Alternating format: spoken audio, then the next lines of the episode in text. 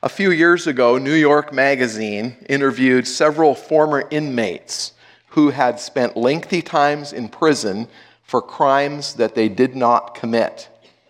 And they were asked to describe their first hours of freedom.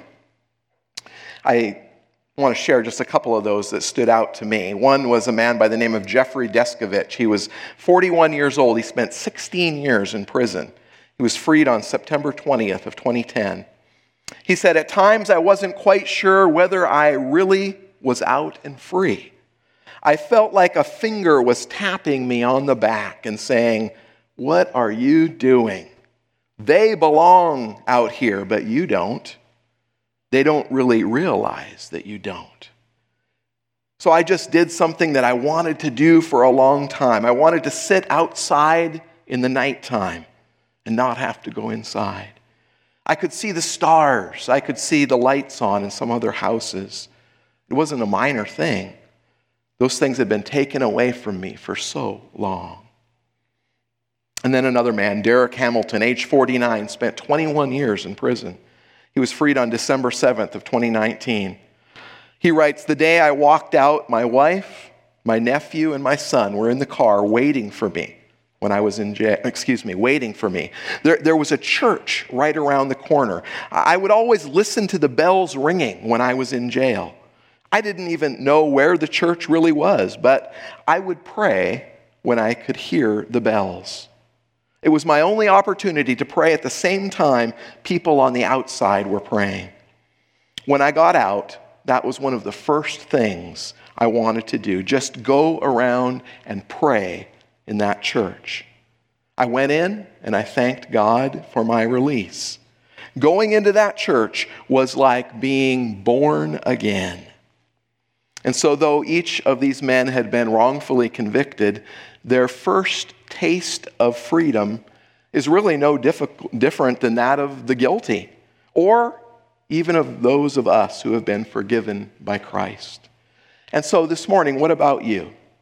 How would you describe the freedom that Christ brings into your life? Today, our message focuses on the true nature of freedom as described in Paul's letter to the Galatians. Listen to these words from Galatians chapter 5, beginning in verse 1, where Paul writes, For freedom Christ has set us free. Stand firm, therefore, and do not submit again to a yoke of slavery. Look, I, Paul, say to you that if you accept circumcision, Christ will be of no advantage to you. I testify again to every man who accepts circumcision, circumcision that he is obligated to keep the whole law. You are severed from Christ, you who would be justified by the law. You've fallen away from grace. For through the Spirit, by faith, we ourselves eagerly wait for the hope of righteousness. For in Christ Jesus, neither circumcision nor uncircumcision counts for anything but only faith working through love. You were running well. Who hindered you from obeying the truth? This persuasion is not from him who calls you. And so, throughout our study of Galatians so far, we've learned that Paul emphasizes Christ's death takes away fear and how God provides lasting forgiveness and restoration, not just for a day, but for eternity. We are set free by Jesus. We have freedom.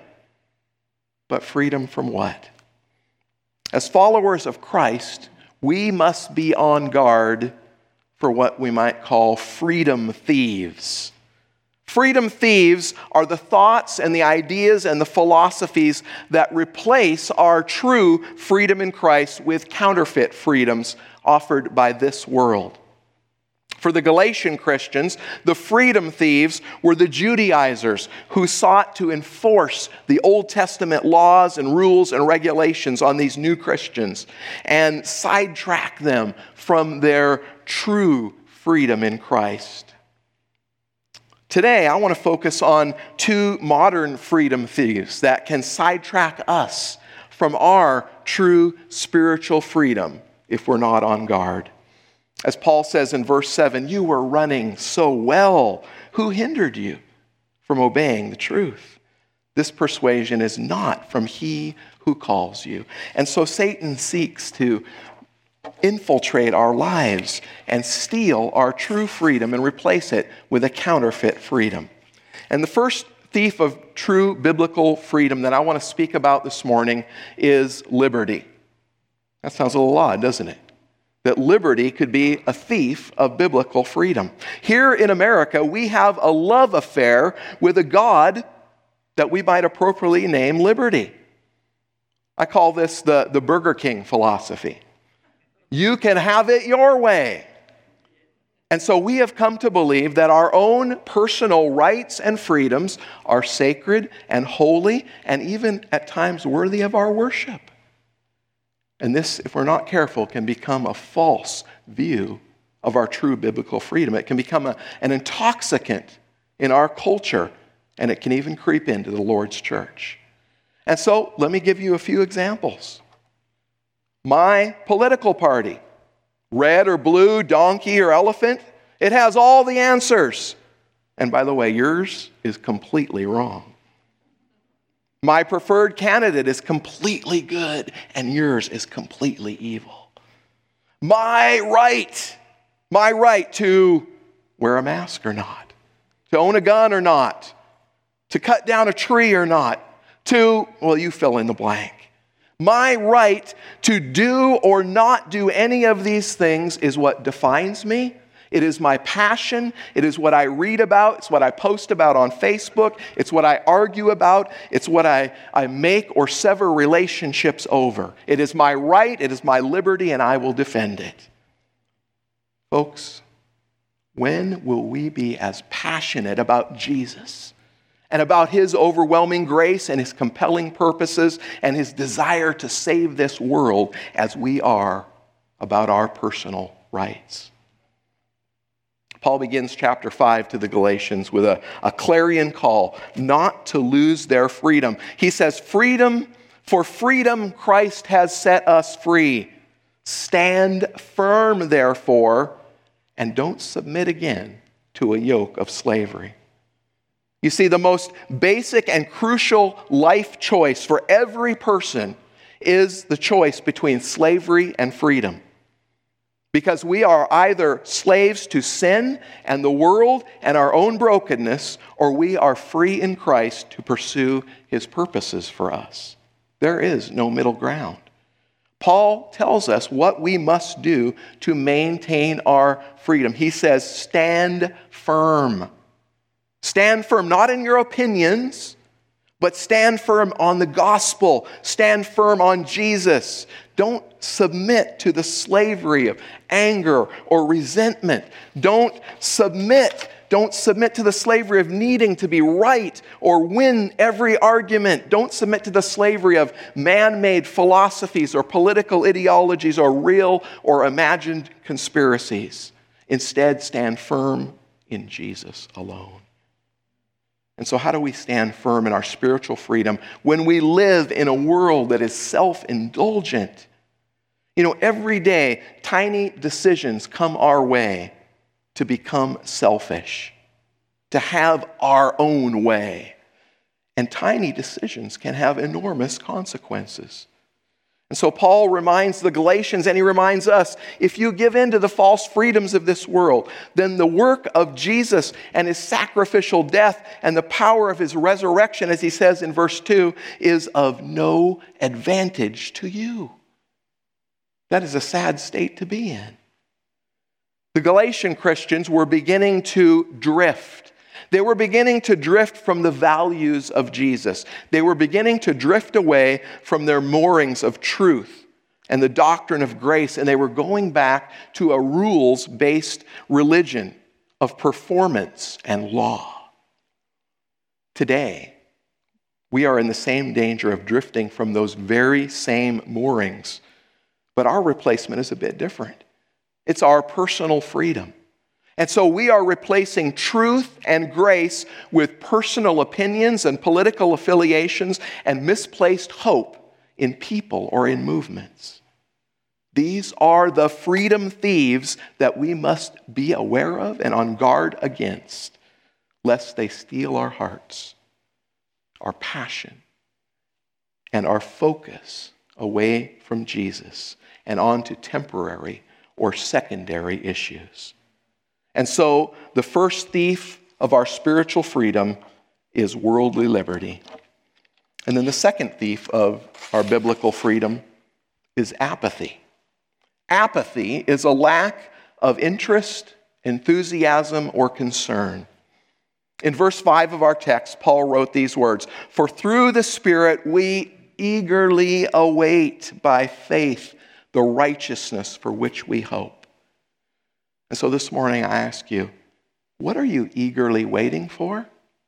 What excites you? What motivates you? What stirs passion in your heart, in your soul? Is it an election, a candidate, a cause, a right? You see, we give up our biblical freedom when we direct our passion and our eagerness and our hopes to things outside the kingdom of God. When we are more excited or more agitated about sports or finances or politics than we are about His church, then apathy begins to steal our spiritual freedom. It's like the wife or husband who is more interested in a career or a hobby or other people than they are about their spouse. Soon, apathy robs that marriage of its intended purpose. Brothers and sisters, we are the bride of Christ. And our spouse, the Lord Jesus Christ, deserves our full interest, our complete enthusiasm and our deep concern, not our apathy, not our leftovers, and not our misplaced loyalties. The Boxer Rebellion was an anti foreign uprising that took place in China between 1899 and 1901. During that period of time, thousands of Chinese Christians were killed there was a nationwide effort to snuff out any foreign influences in China that were political, cultural, economic, or religious. Though the rebellion was relatively short, the intense persecution it started persevered for years, most notably under the later communist leadership of Mao Zedong. During that period of time, there was a Christian evangelist. He called himself Epaphras. And he was a young man during the early years of Chairman Mao's reign. He refused to sing the party songs or salute the chairman's picture or show his allegiance to any other leader other than Christ. Of course, Epaphras was soon arrested and he was sentenced to life in prison. A guard one day asked him why he was so happy all the time. Flashing his characteristic grin, Epaphras said, didn't the Lord tell me from the beginning to give up everything and carry the cross and follow Him? This is the Lord's way. I am following Him on the same path. Why should I be upset? Why should I complain? This is my biggest blessing. Eleven years after Chairman Mao died, Epaphras, now age 62, was surprised when prison officials one day set him free. But he soon discovered the reason for his sudden release. The court cheated me, he said, by changing my record to show that I had recanted my belief in Jesus. And so his response Epaphras rented a cell like room not far from the doors to the prison, and he kept himself under house arrest. If I stay in jail, he insisted, they will know I have not turned against my Lord. And then Epaphras went one step further to show how serious he was about not recanting. He fasted five days a week, always smiling. He would say, If I die from fasting and living under house arrest, then I die as a criminal, just like my Lord Jesus Christ after 15 years, 15 years of fasting. Epaphras died at the age of 78, having made an emphatic, brave statement that true freedom is only found in Jesus Christ. Believers all across China celebrated his life and they mourned his death. And so, folks, what about us? Are we going to choose spiritual freedom over the false freedoms of this world? Earlier in Galatians, in chapter 2, Paul wrote, I have been crucified with Christ. It is no longer I who live, but Christ who lives in me. The life I now live in this flesh, I live by faith in the Son of God who loved me and gave himself for me. You see, if we truly claim Jesus as Lord, when God looks at us, he doesn't, he doesn't see our sin or what we've done in the past. He sees his Son he sees Jesus covering us. It's like Christ is our clothing. And we must then come to realize He is our only hope. He is our only freedom, not a political party or a nation or a movement, not a politician or a philosophy, not a bank account or a career or a relationship with a person or a family. Can we, like Epaphras, say, this is the Lord's way. I'm following him on the same path. Why should I be upset? Why should I complain? This is my biggest blessing. And so today, instead of being upset, instead of complaining, instead of focusing on the events of the world around us, may we choose together the joy the joy of the freedom of Jesus over any so called freedoms that this world has to offer.